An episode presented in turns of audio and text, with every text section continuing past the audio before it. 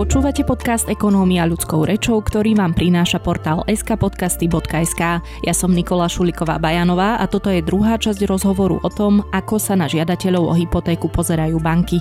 Pred týždňom som sa s riaditeľom finančného kompasu Matejom Dobišom rozprávala najmä o tom, ako sa dnes pohybujú úrokové sadzby a či ešte porastú, ako realisticky nastaviť svoje očakávania ešte pred návštevou banky, potom ako to funguje so zakladaním nehnuteľnosti a samozrejme, ako sa počíta výška hypotéky hypotéky, ktorú dokážete získať.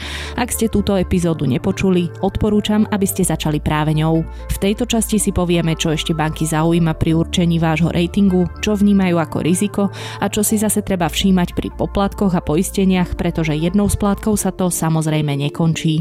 A ešte pripomeniem, že ak sa chcete stať sponzorom nášho podcastu, budeme radi, ak sa nám ozvete na info.skpodcasty.sk. Ďakujeme. Čo vlastne všetko posudzuje banka, keď posudzuje moju solventnosť.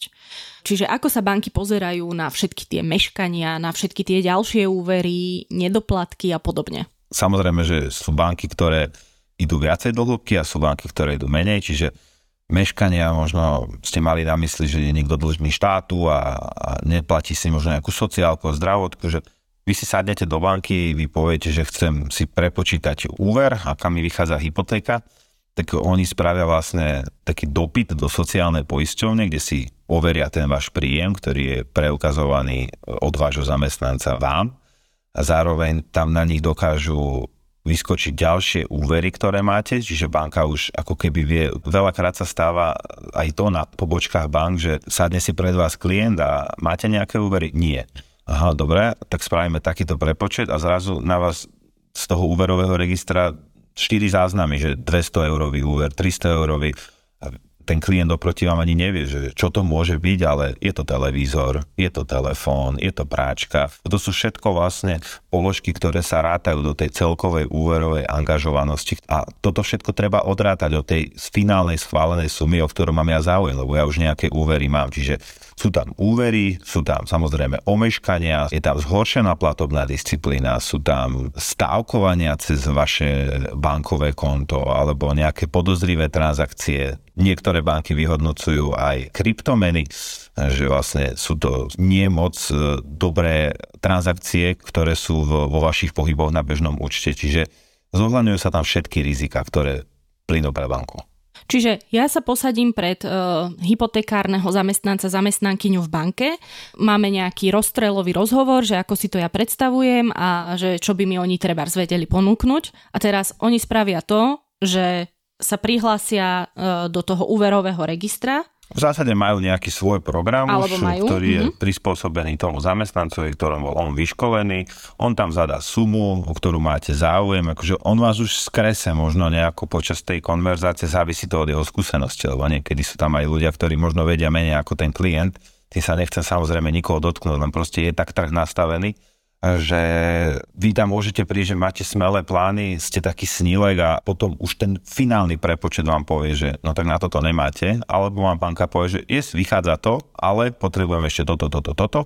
A vtedy sa už pristupuje vlastne k tej úverovej žiadosti, vtedy sa už schvaluje úver, možno nejak, ako som spomínal, tým risk manažerom alebo nejakým automatom, ktorý to posudzuje hneď na úvod, ale áno, banky nazerajú do toho bankového registra.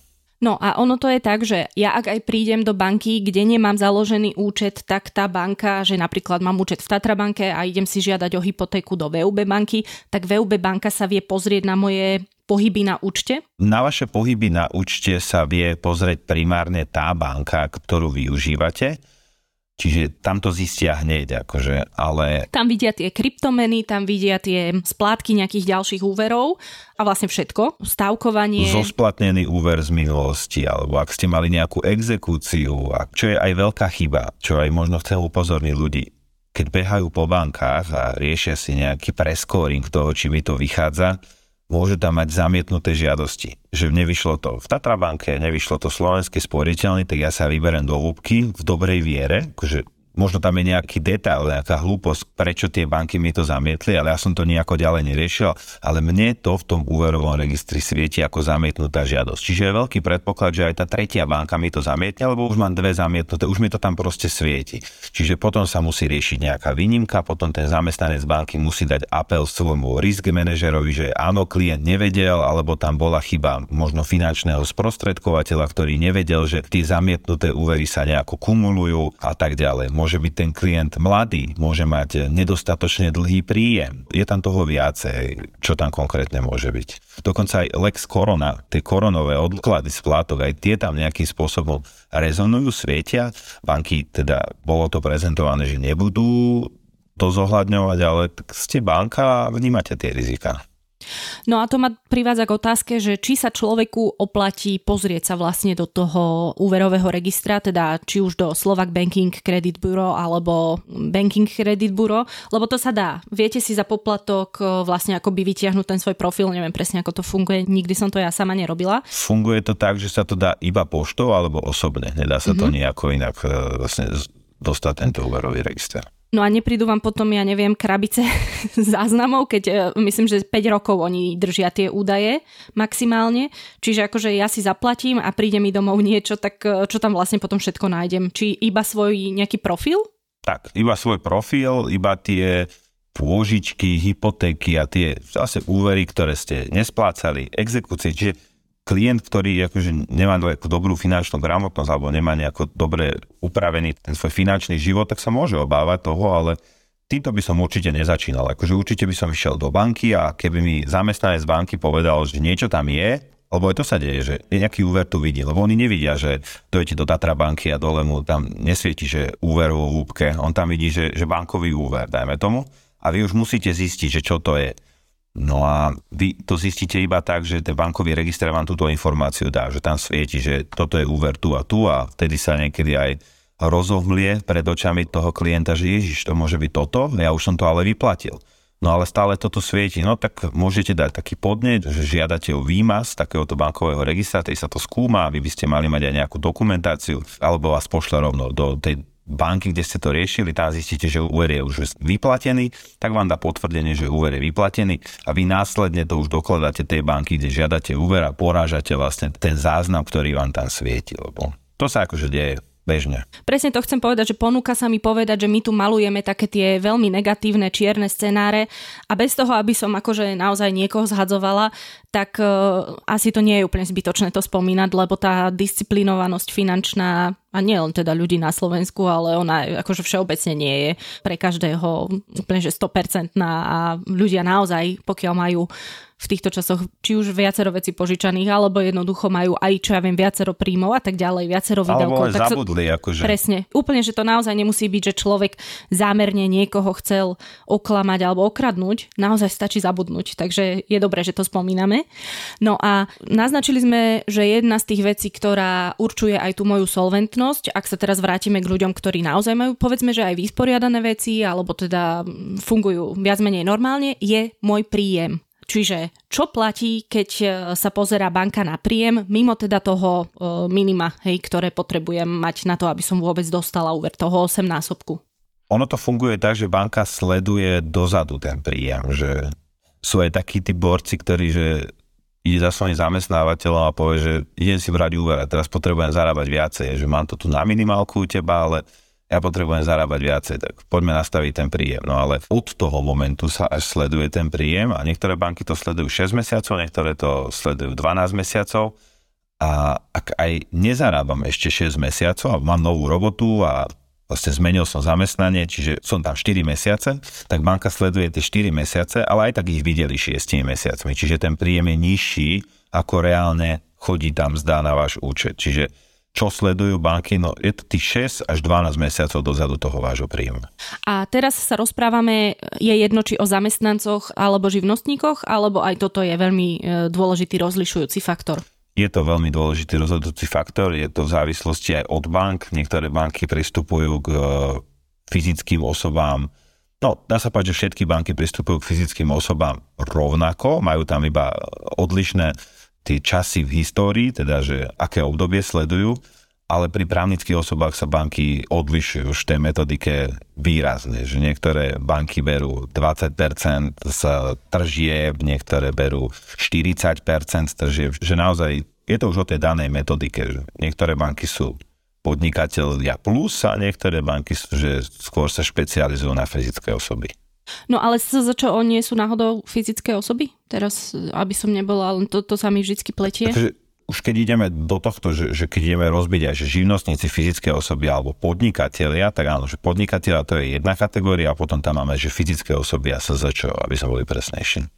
Dobre, a čiže to vlastne znamená, že ak niekto, čo ja viem, pracoval a zarábal, mal pravidelný príjem v tom najlepšom prípade posledných 12 mesiacov, ale vie, že teraz ide trebárs na voľnú nohu a chce si zobrať hypotéku alebo plánuje si zobrať hypotéku, tak by to mal spraviť čím skôr, ako vlastne odišiel z toho zamestnania, lebo nepotrebuje vlastne tej banke akože aj povedať, že ja pracujem, to je také špekulatívne, že, že keď niekto takto rozmýšľa, že to banka vyhodnocuje ako to, čo nechce, ako hrozbu, lebo banka, akože, tak jak som spomínal, že banka nie je tá najhoršia, banka nie je tá zlá, tak banka vás vníma tiež tak, že hrá s vami tú partiu tak otvorene, že my vám požičiame tie peniaze, ale tak očakávame, že budete úprimní a, a nie, že dáte po schválení úveru na druhý deň výpoveď. Akože to určite nie. Čiže tak špekulatívne by ľudia na to nemali pozerať. Samozrejme, ak e, viem, že budem meniť v dohľadnej dobe prácu, tak e, sú tam aj ďalšie scenáre, ktoré sa poskytujú alebo naskytujú. E,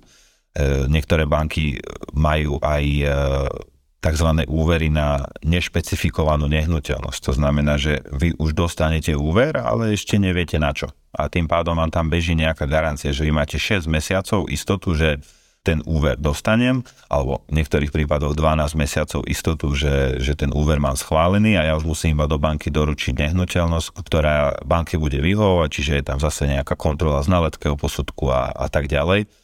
A vtedy už ten klient nemusí byť zamestnaný, akože to je pravda, ale ide o to, že banka chce mať to presvedčenie, že že na tie splátky budete mať, aby predišla presne tým problémom, ktoré by nastali, keby ste nesplácali úver a tam si stačí vlastne spraviť len tú rovnicu. 8 násobok toho príjmu. Minus e, stres test a minus životné minimum. Tak. V jednoduchosti povedané.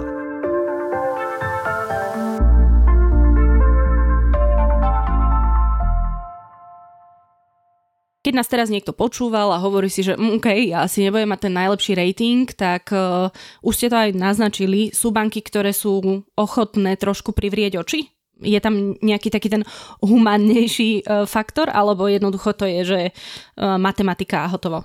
Je to prevažne matematika. S tým by som do banky nešiel, že idem vyskúšať, čak prívru oči, ale nie, takto to nefunguje. Akože naozaj, keď e, tam ste v banke od svojej ekonomickej činnosti zárobkovej, že naozaj dlho máte tam sporenie nastavené, máte tam kreditnú kartu, ktorá tiež ináč vstupuje do úverového registra, a máte tam už proste vytvorenú nejakú históriu, tzv. boditu, tak vtedy banka dokáže privrieť to oko, akože áno, že dobre, ale naozaj sa to posudzuje veľmi individuálne, veľmi ťažko sa odpoveda na takú otázku, lebo možno je to tá istá banka, možno v Michalovciach to nevíde a v Bratislave to vyjde, alebo naopak, že proste je to veľmi individuálne, ale banky si vážia svojich klientov. Keď sú dobrí, tak eh, sú si vedomé tie banky, že druhé banky mu to možno dajú. Akože, a je to dobrý klient, odchádza len kvôli tomu, že, že, že sme mu nedokázali poskytnúť ten jeho úver. Že niekedy je aj to zlé, že, že nemáte nejakú úverovú históriu, že ste v živote nič nesplácali. Keď ste nemali nikdy úver, tak banka nemá istotu, že na tie splátky budete mať. Ak tam máte tri úvery, ktoré sa dokonale splácajú, alebo ste už dva z nich vyplatili, tak tedy banka inak rozmýšľa, že ten klient nás splácal, nikdy nebol sem problém, tak môžeme byť trošku benevolentnejší tuto, ale niekedy je to nepopísaný papier. Čo je inak trochu ironia, že ak človek nikdy nebol zadlžený, ale že absolútne nikdy, že mu to môže vlastne aj trochu uškodiť. Pričom vychádzam z toho, že ak nebol zadlžený, znamená to, že asi vedel všetko vždycky zaplatiť e, zo svojich peňazí. Áno, ale musíte to brať tak, že pre banku je to tiež nejaký tréning, že ako pri športovcu, že keď niekto netrénuje, tak nikdy nepodá výborný výkon. Čiže banky sa na to pozerajú tak, že ak niekto dokázal už splácať úver, lebo žijeme v takej dobe, bohužiaľ, že bez tých úverov to prítomnosti kúpy nehnuteľnosti jednoducho nejde, tak sa zmenila aj tá metrika vyhodnocovania klientov. Ešte tu mám dve také pragmatické veci, alebo teda dokonca tri. Jedna je, že ako si nastaviť tú hypotéku, ako si nastaviť dĺžku splácania.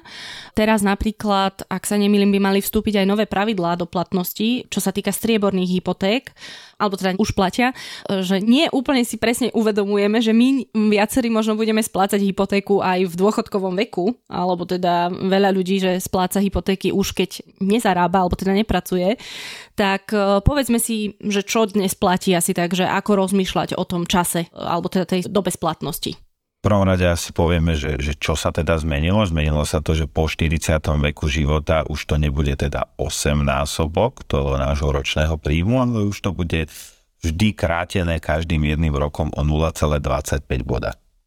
Čiže 41 ročný už bude mať 7,75 a ideme takto nižšie. Je to z Národnej banky Slovenska, je to jednoduchý dôvod. Národná banka Slovenska si uvedomuje, ako sa v minulosti predlžovali splatnosti úverov a financovali sa ďalšie peniaze. Čiže v zásade niekto prišiel do banky, pred dvoma rokmi si zobral hypotéku, dneska to je teda už len 28 rokov, keď som si nastavil 30 rokov, ale ideme robiť bazén, tak ja si to dám znova na tých 30 rokov, čiže splátkami eventuálne buď bude rovnaká, ja mám nové peniaze a proste takto sa rozmýšľalo. Samozrejme sa tam postupovalo podľa tých štandardných predpisov, že musel sa overiť príjem, je bola to nová hypotéka, vyplácala sa stará a tak ďalej. Ale toto akože bol veľký problém, presne ako ste aj vy načetli, že veľa dlžníkov si neuvedomovalo, že svoje úvery bude splácať ešte aj na dôchodku, kde ich príjem bude rapidne nižší, keďže si nevytvárajú nejaké ďalšie eventuálne príjmy formou nejakých sporení alebo investícií alebo zhodnocovania svojich príjmov. Čiže ako si vybrať dĺžku hypotéky je, ja hovorím asi každému zo svojho okolia, takže čo najdlhšie. Naozaj, že nastavíte to na tú najdlhšiu dĺžku a každý sa neže, ale ja nechcem splácať 30 rokov. Dobre, ale keď si nastavíš tú finančnú gramotnosť vo svojej hlave, takže nebudem míňať e, ostatné peniaze, ktoré mi po splatení toho úveru a po tej mesačnej splátke zostanú, ale budem si ich odkladať, tak sa tam načrtajú ďalšie scenáre, že môžem dať mimoriadnu splátku, čo mi zákon umožňuje, bez nejakého poplatku. Môžem si sporiť na nejakú väčšiu sumu, ktorú tam jednorazovo vložím v prípade výročia tej mojej fixácie. Fixácia znamená nemennosť tých podmienok na mojom hypotekárnom úvere. Čiže keď uplynie to obdobie, tak ja tam môžem dať, keď sa rozhodujem pre novú fixáciu, nejakú extra splátku a tá môže predstavovať nejaký kumulatív, nejaký zhluk tých mojich našporených peňazí. Čiže čo najmenšie zaťaženie pre mňa mesačné, lebo môže sa stať čokoľvek v mojom živote, na ten úver a keď to dokážem, a ja to musím dokázať, keď sa tak nastavím, tak si odkladám peniaze bokom, môžem využiť aj nejaké investičné riešenia, že nastavím to tak, že mám 10-ročnú fixáciu, tak ja si dám túto 5-ročnú investíciu a po 5 rokoch e, proste nejaká konzervatívnejšia investícia mi spraví jej zhodnotenie a ja som si tým pádom vytvoril oveľa lepšiu situáciu, ako keby som to mal na 10-15 rokoch. To som inak rada, že spomínate, lebo aj ja, keď som si už pred viacerými rokmi brala hypotéku, tak samozrejme všade zaznievala tá rada čo najdlhšia doba splatnosti a aj nejaká tá dlhá fixácia a podobne, ale nikto nepovedal presne to B, čo teraz myslím akože naozaj, že vo všeobecnosti v tom priestore, že ale vy si musíte dávať pozor na tie zvyšné peniaze, lebo akože tvrdiť len, že musíš si šetriť a tak ďalej, to je také pekné, to je také babkovské, to sa od detstva akože učíme, ale kto to reálne poriadne robí, hej, že ak ja si nastavím splátku hypotéky síce krásne na nízku sumu a na veľa rokov, ale zvyšné peniaze roztrieskam, tak aký to má zmysel? Asi nie úplne veľký. Presne tak. Ja by som odporúčal, že mám splátku hypotekárneho úveru na 15. v mesiaci, tak ja si nastavím na 15. mesiaci trvalý príkaz, kde mi ďalšie peniaze, ktoré teda si vyčlením na tú mimoriadnú splátku, že splátku mám 200 eur, tak ja si vyčlením ďalších 50 eur, nech mi odchádza sem. Ďalších 70 eur si dám na ten sporiaci systém, kde si budem vedieť tie peniaze stále zobrať a už sa s nimi rozlúčim hneď na úvod, že už ich ako keby nemám a budem ich vnímať, že toto je moja rezerva, toto budem potrebovať, keď sa stanú neočakávané výdavky, alebo to môžem cakom buchnúť do tej mojej hypotéky a znížiť si dlžnú sumu. A čo si všímať napríklad pri poplatkoch za hypotéku, lebo aj to je suma, na ktorú treba myslieť, nie je zase až taká obrovská, ale je tam. Čiže je to vôbec nejaké číslo, ktoré by malo rozhodnúť o tom, že v ktorej banke si tú hypotéku vezmem?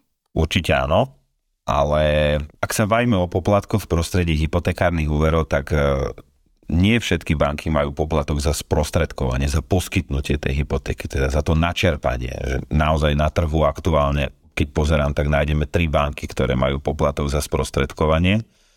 A väčšinou sú tam poplatky nastavené tak, že ak sa dejú zmeny na tom hypotekárnom úvere, ak by som chcel predať tú nehnuteľnosť, ale nechať si úver, a preniesť ho na inú nehnuteľnosť, tak vtedy áno, vtedy tam niektoré banky majú poplatok na úrovni 200 eur, na úrovni 250 eur.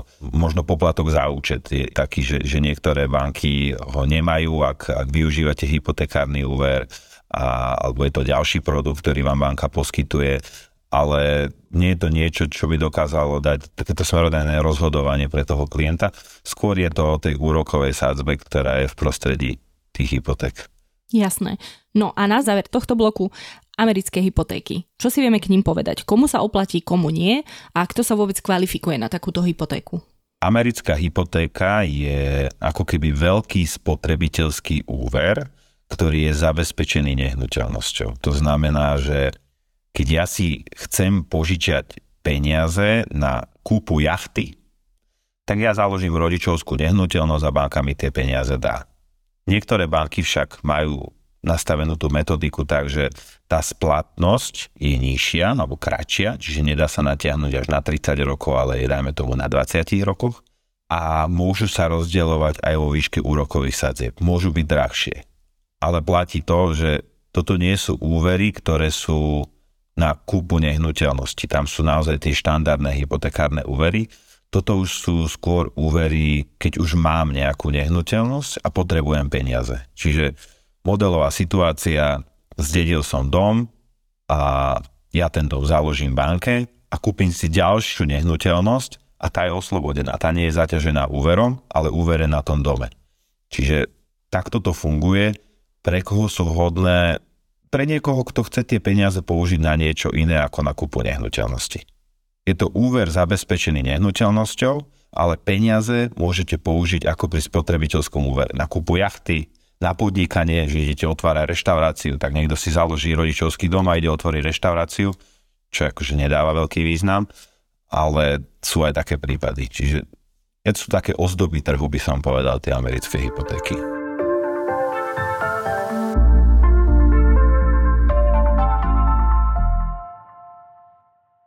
aby sme si to nejako zhrnuli.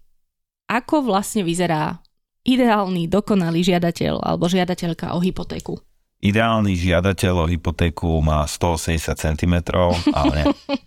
Ideálny žiadateľ o hypotekárny úver by nemal mať nejakú naštrbenú históriu, čo sa týka tých financií, že nejaké resty z minulosti, že nesplacené úvery alebo prílišná úverová angažovanosť, že má tých úverov viacero alebo nejako bol dlžný systému, či už je to štát alebo banky, ako som spomínal. Čiže ideálny žiadateľ, bohužiaľ musím to povedať tak, že možno niektorých hneď vylúčim z hry, ale pre mňa je ten ideálny žiadateľ, že zamestnaný na trvalý pracovný pomer, lebo vtedy sa banky dokážu inak správať ku vám a, a máte takú výhodu na trhu, že dá sa povedať, že, že vás dokáže financovať ktokoľvek. A viete brnkať bankám proti ponukami, že teda ja mám takúto ponuku tam a takúto mám tam, že proste dá sa povedať, že máte všade na ružiach ustlané. A bohužiaľ to aj tak možno pokrytecky vyznie, že nech je ten príjem čo najvyšší, že naozaj to určuje tú cenu nehnuteľnosti a, a následné nejaké fungovanie v živote toho človeka, aby ho to nejako tá kúpa nehnuteľnosti neovplyvnila, aby si ten životný štandard bol nejako zachovaný a aby si mohol vytvárať aj to prostredie na dôchodok, na investície, na životné obdobia, ktoré v živote človeka prichádzajú. Čiže aby ho tá kúpa nehnuteľnosti nebolela proste. No a ak napriek tomu niekto, kto sa v tomto opise nenašiel, chce ten hypotekárny úver, tak ako si vylepší ten svoj rating? Bohužiaľ je to iba o tom príjme, ktorý si môže nejako vylepšiť, lebo každá banka má inú metodiku, naozaj, že inú metriku a, a chce iných klientov, že niektoré banky dávajú dôraz na to, či je vysokoškolsky vzdelaný ten klient, niektoré banky dávajú dôraz na to, ako splácal doterajšie úvery, čo som už spomínal, alebo akú nehnuteľnosť si kupuje. Čiže možno príde niekto, kto má pozemok, zjedie pozemok a chce si na ňom postaviť dom. Pre niektorú banku je to neriešiteľné, lebo nemá tzv. tranže a nedáva proste úvery iba na pozemok a na nie hotové projekty. Niekto si chce kúpiť e, apartmán, tam banky nefinancujú 80%, ale iba 40%. Niekto je presvedčený, že tá nehnuteľnosť je v takej hodnote a taká je suma, bohužiaľ znalec to nacenil nižšie, čiže banka mu dá menej peňazí. Čiže tam je tých faktorov niekoľko, že nie je to iba o tom danom človeku a o veciach, ktoré dokáže ovplyvniť, ale naozaj je to o tej metrike tej banky. Čiže v zásade platí to, že keď žiadam a chcem hypotéku, nejde iba do jednej banky, ale naozaj Možno v rámci toho šetrenia času ja by som uprednostnil finančného poradcu, finančného sprostredkovateľa, ktorý toto obeha za mňa, alebo si pozriem nejaký finančný porovnávač, príklad ten náš, kde si dokáže pozrieť tie jednotlivé ponuky, jednotlivé parametre tých bank a, a vie si vyhodnotiť na základe toho, že super, tak toto je banka presne pre moju potrebu, že majú aj tie tranže, dokážu mi dávať postupne peniaze a ja dokážem postaviť dom, alebo že tuto to vôbec nejde, títo dávajú iba nabity a tak ďalej. Čiže v jednoduchosti povedané, nezávisí to len od toho žiadateľa, ale je tam viacero tých faktorov. Čiže vlastne neexistujú rýchle nejaké vylepšovaky. Neexistujú a väčšinou sú to špekulatívne vylepšovaky, ktoré už som to spomínal, že sú to také tie rýchlo zbúchané príjmy, kde akože možno to vyznie tak, že je to veľmi alibistické, ak by sme sa pozerali na to tak, že neexistujú ľudia, ktorí nejdú za tým svojim zamestnávateľom a nedohodnú sa, že ja budem mať teraz takýto príjem, Jožo, lebo ja idem kúpovať nehnuteľnosť a ja ti tu zaplatím tie peniaze, čo ti vzniknú, zvýšené odvody a tak ďalej. Akože vždy tam je niečo, ale len nie je to štandard a nie je to dovolené. Jasné. Tak e, ďakujem vám veľmi pekne za vyčerpávajúce informácie. Dúfam, že sme ľuďom vlastne aj priblížili ešte predtým, ako e, budú žiadať o úver nejaké základné aj podrobnejšie informácie a teda, že sme im pomohli na ceste k eh, nehnuteľnosti. Dúfam aj ja. Veľmi pekne ďakujem za oslovenie. Počúvali ste podcast Ekonómia ľudskou rečou, ktorý z pravidla vychádza v nedelu každý týždeň. Ja som Nikola Šuliková Bajanová a tento podcast vám priniesol portál skpodcasty.sk, kde nájdete všetky slovenské podcasty aj informácie o nich. Do počutia opäť o týždeň.